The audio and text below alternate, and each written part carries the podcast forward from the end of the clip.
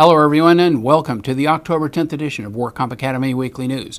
I'm Renee Folds with Floyd, Scarn, and Kelly. Thanks for joining us today. Let's get started with our litigation report. The New Orleans Saints prevailed in an arbitration against ex-football players over their workers' compensation claims. Eight former football players for the New Orleans Saints filed claims for injuries before the California W C A B. One player said his home state was California. Three players listed their home state as Louisiana. The remaining four were from Georgia, Washington State, North Carolina, and Texas. None of the players indicated that they were injured in California. Each of the eight players claimed that they had a cumulative injury that occurred in various cities and states. The claims were filed from approximately one year to nine years after the players had retired from professional football. The N F L contract signed by each of the eight had an addendum that contained a choice of law provision indicating that they agreed that any workers' compensation claim shall be brought under the provisions of Louisiana workers' compensation law. The contract also contained a choice of forum provision that required that any litigation shall be filed in Louisiana courts or the Louisiana body with jurisdiction over the matter. The N F L Management Council, on behalf of the New Orleans Saints, filed an arbitration grievance claiming the eight players breached their contract by filing these claims in California. There have been two prior arbitration awards on this same theory involving the Chicago Bears and the Tennessee Titans. Both cases were in favor of the teams. Thus, the Saints cited them as precedent under arbitration rules known as Law of the Shop. The players contended that these prior awards were, awards were wrongly decided and should not be considered. The players also argued that the choice of law and choice of forum provisions are void and unenforceable under California law, federal labor law, and the Full Faith and Credit Clause of the United States Constitution.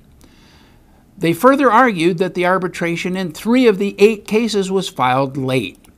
After reviewing the evidence and the arguments made by the parties, the arbitrator agreed with the team and enforced the choice of forum and choice of law provisions. The arbitrator ordered that the players cease and desist the pursuit of a workers' compensation claim in the state of California. This arbitration, however, has two unique findings. The N F L collective bargaining agreement requires parties to file an arbitration within forty-five days of any breach of the terms of the agreement. The arbitration against three of the players in this case was filed more than forty-five days after they first filed their California work comp claims. The three players argued that the arbitration against them was therefore untimely and should be dismissed. The arbitrator ruled that the continued pursuit of the workers' compensation claim by the players here constituted continuing violations. That is, each day the workers' compensation claims are before the W C A B, the alleged violation continues. Thus, the arbitration for the three players was not untimely. The players also introduced compromise and release agreements in fourteen other player cases where the Saints had settled California workers' comp claims. They argued that the settlements are proof that California has jurisdiction over these claims. The arbitrator said that the settlements with other players constitutes nothing more than evidence of a business decision to settle a disputed claim. The Saints now joins a growing list of teams who have successfully defended California work comp claims in arbitration forums using language of the player agreement. A Kern County volunteer firefighter has been found to be a county employee and was awarded workers' comp benefits by the Court of Appeal. Here's what happened in the case of County of Kern versus W C A B. Eric Pedersen was the deputy fire chief of the Sand Canyon Volunteer Fire Department, also known as S C V F D.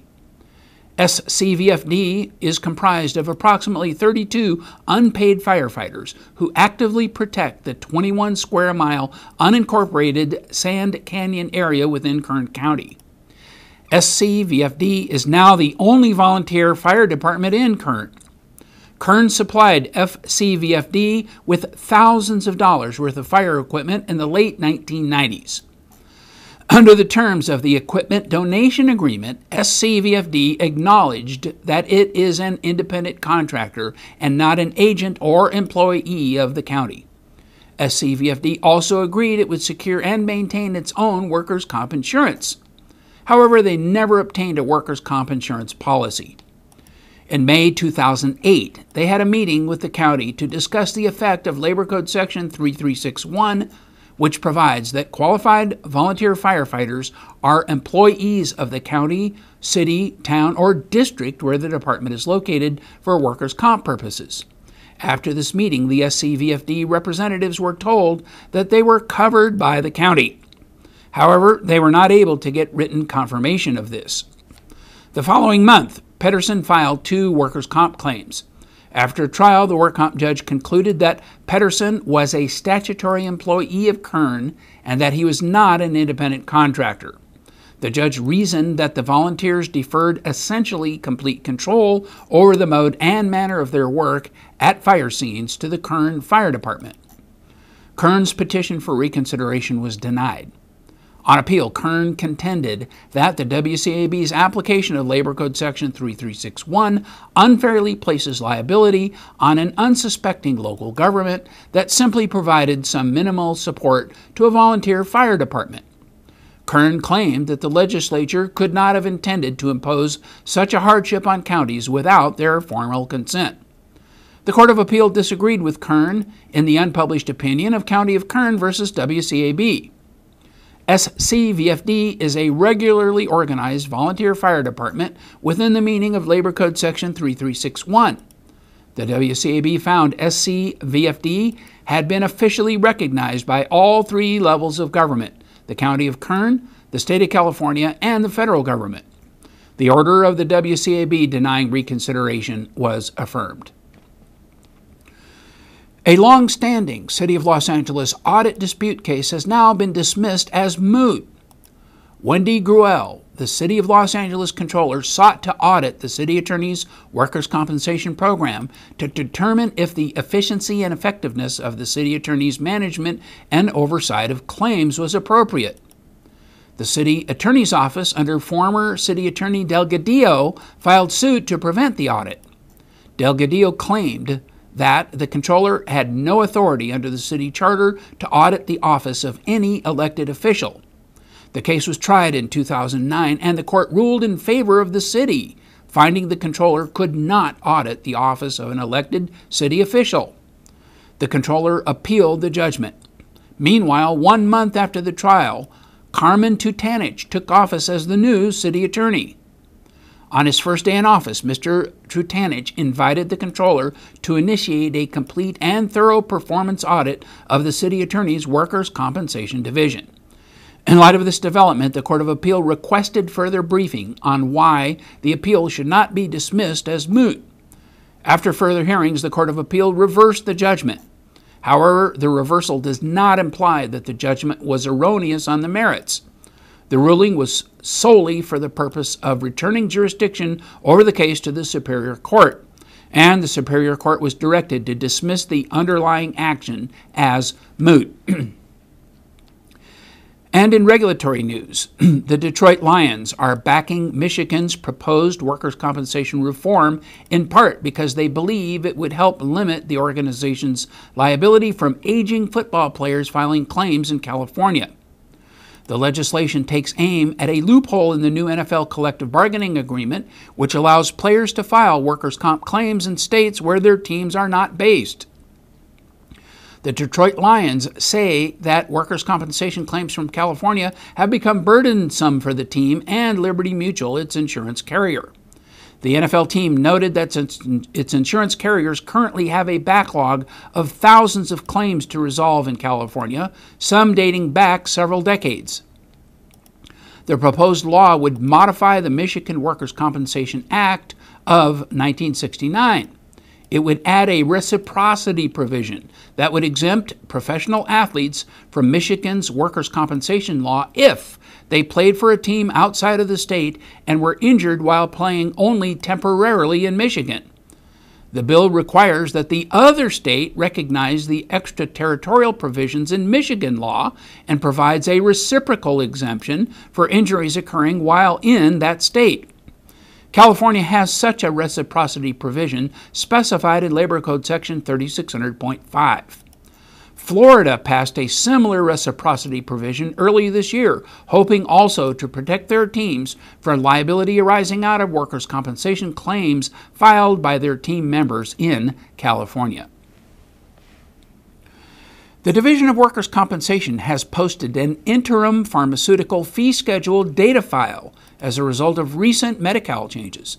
D W C normally posts updated pharmaceutical fee files on a weekly basis. However, they have been informed by the Department of Healthcare Services that the September twenty-eighth file will be the last file sent to the division for approximately a month. Several changes in the Medi-Cal program are impacting the availability of updated pharmaceutical fees. The Medi-Cal maximum fee methodology is changing from the estimated acquisition cost to the average acquisition cost. The new formula for the average acquisition cost will be based on survey data on actual pharmacy acquisition costs and will not utilize the average wholesale price as the prior formula did. The new formula will not be implemented until about February or March of next year. A health trailer bill was adopted by Congress to give D H C S authority to temporarily use the old methodology. And in financial news, the State Compensation Insurance Fund plans to lay off about a fourth of its six thousand eight hundred employees. Officials say the company is about thirty percent overstaffed. They plan to let go as many as one thousand eight hundred civil service workers by the end of June. It's the first mass layoff at the state fund since the nineteen thirties. The positions being eliminated are in areas where business processes have changed significantly so that work has been substantially reduced. The layoffs are expected to save the state fund about three hundred fifty million dollars a year. State fund's market dominance fell to fifteen percent last year from fifty-two percent in two thousand four. Last year, state fund collected about one billion dollars in premiums from about one hundred fifty thousand employers. Premium volume is one-eighth of what it was six years ago. M S C Care Management said it will acquire Integrated Healthcare Services, a California company that is also focused on the workers' compensation industry. M C S is based in Jacksonville and is an intermediary between insurance companies, equipment manufacturers, and healthcare providers. Its specialties are catastrophic and home health services and equipment and device management. The company negotiates volume discounts for insurance companies and in return expedites the payment process for care providers and manufacturers. Integrated Healthcare Services is also an intermediary between insurers and providers specializing in surgical implant items such as titanium screws. This is M S C's third acquisition in the last four years. Integrated Healthcare Services employs about forty people, all of whom will remain in Anaheim, California. M S C has about six hundred employees in Jacksonville. And in medical news, medical experts say that Washington State's guideline for chronic, non-cancerous pain could serve as a model for other states. They say such guidelines are called for because workers with relatively minor workplace injuries are ending up addicted or dying from overdoses. Among other measures, Washington's guideline recommends that doctors not increase opioid doses beyond an average daily morphine equivalent of one hundred twenty milligrams when a patient does not demonstrate improved functionality and decreased pain at lower doses.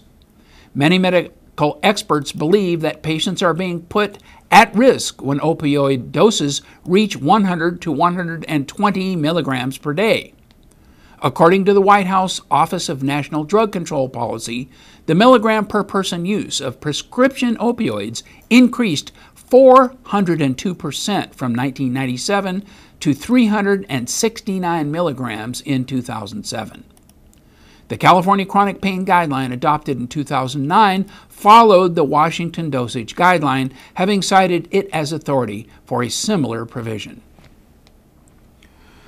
The California Commission on Health and Safety and Workers' Compensation, or CHESWIC, is a state-sponsored joint labor management body charged with overseeing the health and safety and workers' compensation systems in California. Cheswick commissioned the Rand Center to develop assessment tools to promote a better quality of care for injured workers with carpal tunnel injuries. Rand published a thirty-three page report in response. Claims relating to carpal tunnel syndrome, or C T S, are common in workers' compensation systems. C T S leads to more lost time at work than any other non-fatal work-related injury, with a single claim ranging from slightly over one thousand dollars to almost twelve thousand dollars, depending upon whether surgery is performed. The loss of earnings borne by an injured worker can range even higher to nearly ninety thousand dollars over the years. Given the sizable economic and human costs associated with C T S, the report says that it is critical that workers receive optimal care for this condition. Studies suggest that C T S may be diagnosed and treated in a suboptimal manner throughout the United States. Great variability remains in the kinds of diagnostic evaluations and therapies that patients receive. The Rand Institute developed several measures that can be used to evaluate the quality of care provided to patients with C T S. In the near future, they plan to use these measures to assess the extent of quality of care problems for this injury in California. The measures can facilitate a variety of efforts to improve care. That's all our news and events for this week. Please check our website daily for news updates, past editions of our news, and much, much more. And remember, you can subscribe to our weekly news podcasts and special reports using your iPhone, iPad, or iPod by searching for WorkComp Academy in the iTunes Store. Again, I'm Renee Folds with Floyd, Scarn, and Kelly. Thanks for joining us today. And please drop by again next week for more news.